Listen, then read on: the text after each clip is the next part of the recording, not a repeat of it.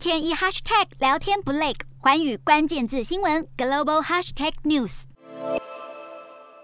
塔利班接管阿富汗后，实施严格的伊斯兰法律。民众生活多受限制，而最近塔利班政权首次证实禁止人民出国。塔利班表示，二十四号在北部巴尔赫省逮捕四十名试图飞往国外的阿富汗人，这些人被暂时拘留讯问，后来已经被释放。不过，有的民众真的受不了阿富汗的生活，因为当地陷入严重的经济危机。不过，尽管如此，塔利班并没有太着重于照顾平民的生活，反而还宣布成立自杀炸弹旅。估计该部队内至少有一万名自愿牺牲奉献的士兵。塔利班发言人穆贾希德表示，这个部队将成为军队的一部分，属于特种部队级别，只属于国防部，未来将用于特种作战使用。不过，塔利班表示，这个自杀炸弹旅未来将会主要用来对抗 ISIS 分支呼罗珊组织，而且会采取更复杂与更特殊的方式来进行攻击。